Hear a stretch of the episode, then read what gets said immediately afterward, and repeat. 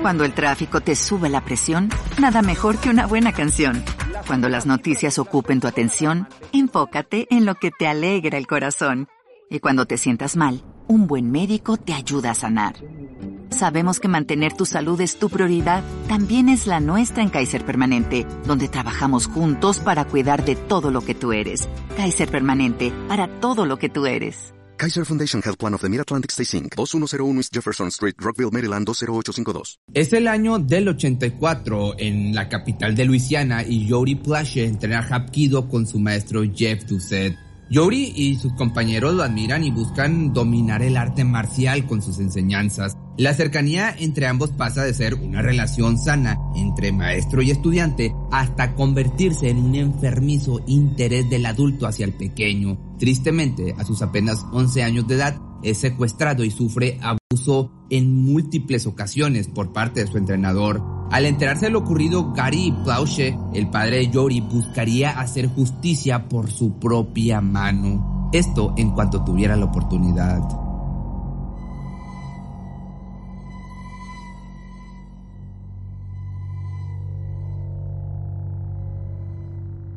Yori Plache nace el 27 de abril del año del 72. Se cría en Baton Rouge con toda su familia, sus padres Gary y June y sus tres hermanos. En el año del 83 y con 10 años de edad, Yori es inscrito en clases de Hapkido junto con su hermano Mikey. Las lecciones son impartidas por el ex marine Jeff Dowsett. Al comenzar su entrenamiento, este se muestra como una persona confiable y un excelente maestro, ya que las artes marciales son una herramienta muy útil en la formación y disciplina de niños y jóvenes. Jeff ayuda en estos aspectos a los pequeños Plowshare. Yori incluso ganó un trofeo en una competencia en Texas gracias a sus enseñanzas. En su momento, el niño menciona a un periódico local lo siguiente, es el mejor amigo de todos nosotros. Dowsett pasa una cantidad, digamos, anormal de tiempo con el menor ya no es simplemente un profesor dedicado, hay tanta cercanía y confianza que se ofrece a enseñarle a conducir. Al sentarse, Yori en su regazo, el enfermo instructor de artes marciales comienza a tocarlo. Yo pensé, ¿qué está pasando aquí? ¿Será que lo hace por accidente? Entonces no dije nada, pero ahora sé que él estaba probando los límites. Un ejemplo claro de pedofilia. Todos prueban los límites, esto lo diría Yori años después. Con el tiempo pasa de probar sus límites al abuso por completo. El pequeño y vulnerable Yori se mantiene callado. Creo que una de las cosas que la gente realmente no entiende es por qué no dije nada. En primera tenía 10 años. En segundo lugar, sabía que lo que estaba pasando molestaría a mis padres. Tres, en su momento no quería que él se metiera en problemas. Era más fácil para mí no decir nada y callarme que molestar a todos.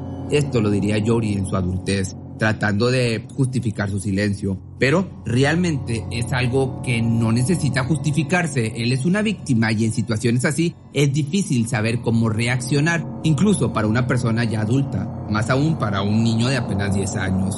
En febrero del año del 84, Jeff decide llevar su abuso más allá todavía. El hombre le pregunta a su alumno si lo acompañaría a California. El infante, quien obviamente no tiene edad suficiente para dar ningún tipo de consentimiento, accede.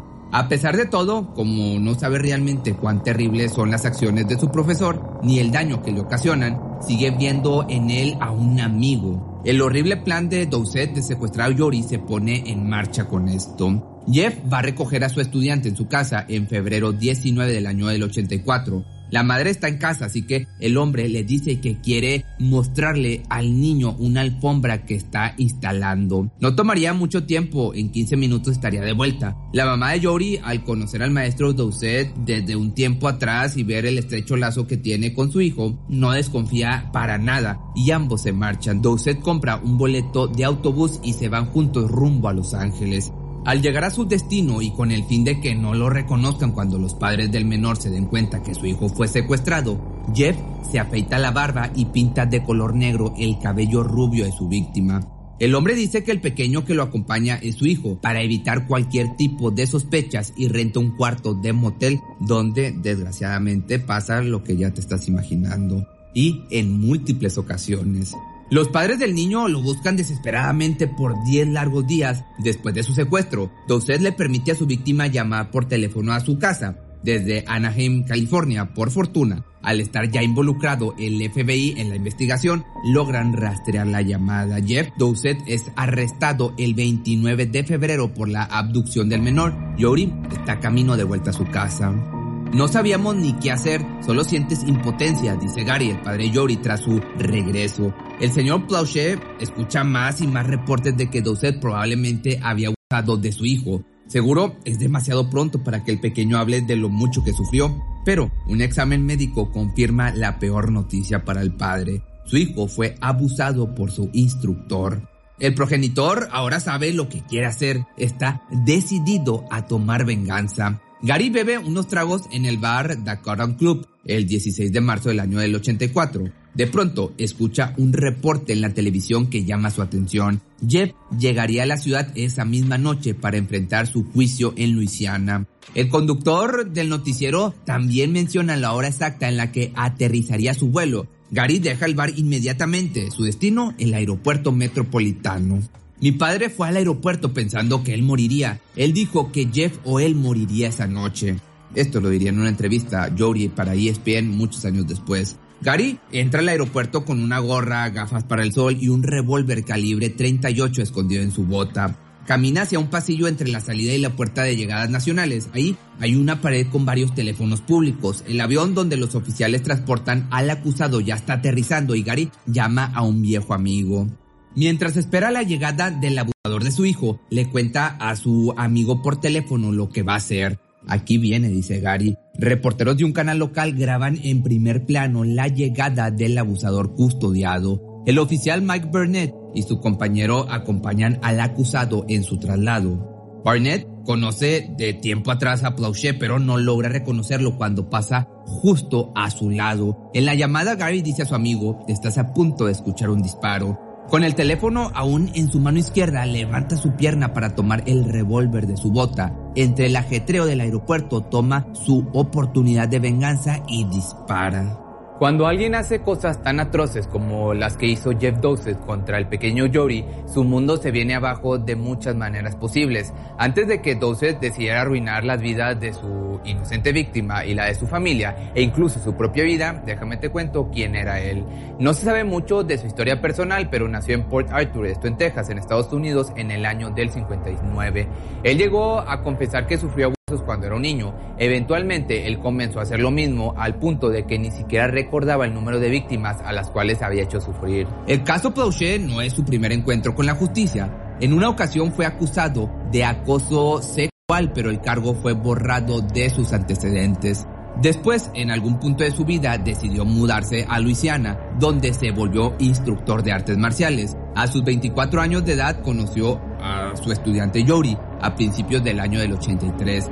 En aquel tiempo vivía dentro de la escuela de Hapkido donde daba clases y prácticamente no tenía amigos cercanos ni relaciones conocidas. El maestro Jeff era muy querido por sus pupilos, más que su maestro, como te decía en un principio, era un amigo. Lo llevaba al cine y a patinar. Para Yori y Mike Plauchet, él era como una figura paterna. Además, John y Gary, los padres de los menores, lo apreciaban. Desde que lo invitaron a cenar en casa con la familia, Jeff convivió más y más con los Plauchet, especialmente, pues sí, con Yori.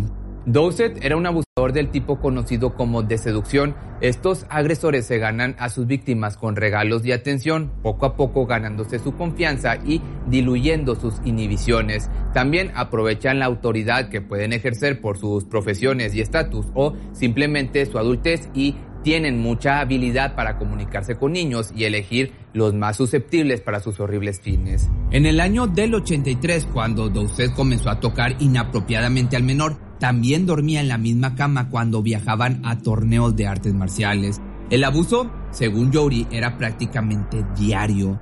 Además de aprovecharse de menores, Jeff comenzó a tener problemas con la ley para pagar con cheques sin fondos. Estaba a punto de ser llevado a la corte por este problema con los cheques, cuando decidió secuestrar al menor el 19 de febrero del año del 84. El destino de Jeff debería ser el castigo por todo lo que hizo, pero ¿cuál sería la pena justa por pagar? El castigo que recibió sería un disparo en la cabeza por parte del padre de su víctima. ¿Por qué, Gary? ¿Por qué? Es lo que dice el oficial Barnett mientras él y su compañero lo inmovilizan contra la pared. Dowsett yace en el piso desangrándose sobre la alfombra del aeropuerto. Si alguien le hiciera esto a tu hijo, tú también lo habrías hecho, es lo que responde Plauchet entre lágrimas sin oponer resistencia a su arresto. Jeff es llevado urgentemente al hospital con una letal herida en su cerebro y cae en estado de coma. Un día después, el abusador pierde la vida a sus 25 años de edad. Yo no lo quería muerto, solo quería que se detuviera, lo que diría Jory años después. El controversial caso no termina y cada vez parece complicarse más y más. Además, la opinión pública no se hace esperar. Yo le habría disparado también si él hubiera hecho eso a mis niños, dice Linda Boyd, una trabajadora del aeropuerto, dos semanas después del ataque. Solo que yo le hubiera disparado en las entrañas unas tres o cuatro veces y él habría sufrido antes de morir. En esta situación, el contexto del ataque lo es todo, por lo que es difícil no sentir empatía por el padre del menor abusado. Leon Gary Plauchet es acusado de homicidio en segundo grado por el asesinato de Jeff. Gary no pisa la cárcel más que unos días antes de ser liberado con una fianza de 100 mil dólares. Foster Sanders, el abogado, considera, el abogado de Plauchet, considera que el estado mental de su cliente durante el ataque sería tomado en cuenta por el jurado y los cargos serían retirados. El día del juicio, el juez declara que el acusador no es una amenaza para la sociedad y lo sentencia a cinco años de libertad condicional y 300 horas de servicio a la comunidad. Después del tiroteo estaba muy molesto con lo que hizo mi padre. No quería que Jeff muriera. Sentía que él iría a prisión y que eso era suficiente para mí. Esto lo dice Jory en una entrevista, pues otra de las dificultades con las que se enfrentó tras el abuso que sufrió fue perdonar a su padre por tomar justicia con sus propias manos, pero con el tiempo lo perdonó. Pude trabajar en ello y eventualmente acepté a mi papá de vuelta en mi vida y de alguna manera volver a la normalidad. No está bien tomar la vida de una persona, pero cuando alguien es tan mala persona no te molesta tanto a largo plazo, es lo que dice Jory. El joven Plauchet terminó estudiando en la Universidad Estatal de Luisiana, donde comenzó a trabajar en, un, en activismo. Fue parte del Comité de Hombres contra la Violencia de su universidad y tras graduarse trabajó en el Centro de Servicio para las Víctimas del Condado de Montgomery como consejero en casos de abusos. Ya en su adultez, Jory se ha esforzado por comunicar a los padres cómo proteger a sus hijos de abusadores como Jeff Dowsett. Si alguien quiere pasar más tiempo con tus hijos, que tú mismo es una bandera roja, es lo que menciona este hombre. La pesadilla que vivió sin duda le marcó la vida, pero su enfoque y su manera de asimilar la situación lo mantuvo siempre a flote. Yori narraría su historia en el libro de nombre ¿Por qué, Gary? ¿Por qué? Las icónicas palabras del oficial a su padre, tras el ataque al agresor. Que por su parte diría lo siguiente, Omití muchos detalles. Mi madre me decía, ¿por qué no escribes más detalles? Tengo que cuidar una delgada línea entre provocar que una víctima que lee el libro lo deje de leer y que un pedófilo lo lea como una revista penthouse. O esto es genial. No necesito entrar en detalles explícitos o las cosas más asquerosas. Es suficiente para entender el punto. Como te digo, esto lo diría Jory. Claramente con su libro no busca vender morbo. Jory dice lo siguiente, yo quería dar esperanza a las víctimas, quería dar a los padres conocimiento y quería que la gente ajena a esto tuviera un entendimiento general sobre la violencia y el abuso. Que por cierto los padres ahora le escriben y le mencionan que han aprendido bastante gracias a él y por compartir lo que vivió. Por su parte, Gary será recordado por muchos como el padre que asesinó al abusador de su hijo, pero la gente cercana a él lo recuerda como un hombre de familia amoroso y muy bromista. El señor Plauchet falleció en el año del 2014, luego de complicaciones por una embolia que sufrió en el año del 2011. En el hogar de vivencia asistida donde pasó sus últimos años, no perdió su sentido del humor, pues en ocasiones se hacía el muerto para asustar a sus cuidadores. Finalmente, años después de este trágico caso, las víctimas y personas involucradas lograron superar las repercusiones de lo que vivieron. A pesar de verse envuelto en una situación tan triste, la alegría volvió a sus vidas y serán recordados de manera grata. En cambio, Jeff Dowsett quedará como un recuerdo oscuro, un abusador que dañó muchas vidas inocentes. Desgraciadamente, así como él, hay un montón allá afuera. Su único encuentro con la ley después del secuestro de Yori fue durante su arresto y extradición. Su destino fue pagar con su vida por lo que hizo, pero ¿Será que su castigo fue justo para sus acciones? Cada quien podrá opinar diferente al respecto. Si te gustó este video no olvides seguirme en mis redes sociales y recuerda que está mi nuevo canal secundario que es Pepe Misterio Shorts. ¿No se merece tu familia lo mejor? Entonces, ¿por qué no los mejores huevos? Ahora, Egglands Best están disponibles en deliciosas opciones. Huevos clásicos, de gallina libre de jaula y orgánicos de Egglands, que ofrecen un sabor más delicioso y fresco de granja que le encantará a tu familia. En comparación con los huevos ordinarios, Egglands Best contiene la mejor nutrición como 6 veces más vitamina D, 10 veces más vitamina E y el doble de omega 3 y B12. Solo Egglands Best. Mejor sabor, mejor nutrición, mejores huevos. Visita egglandsbest.com para más información. Cuando el tráfico te sube la presión, nada mejor que una buena canción. Cuando las noticias ocupen tu atención, enfócate en lo que te alegra el corazón. Y cuando te sientas mal, un buen médico te ayuda a sanar. Sabemos que mantener tu salud es tu prioridad, también es la nuestra en Kaiser Permanente, donde trabajamos juntos para cuidar de todo lo que tú eres. Kaiser Permanente, para todo lo que tú eres. Kaiser Foundation Health Plan of the Mid-Atlantic Stay Inc. 2101 East Jefferson Street, Rockville, Maryland 20852.